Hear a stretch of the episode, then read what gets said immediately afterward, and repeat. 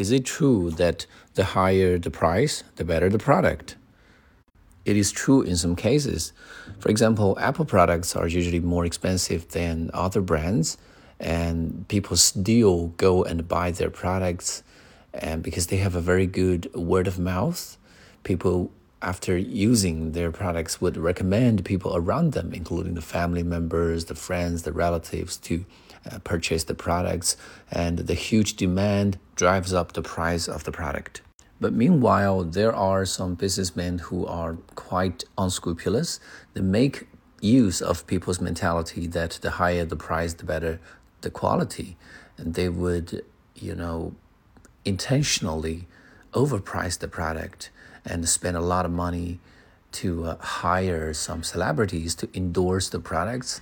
And as a result, um, the general public, the consumers would would assume that these quali- uh, these products have very high qualities, uh, but after they actually go and purchase the products, they will realize that they're just being fooled.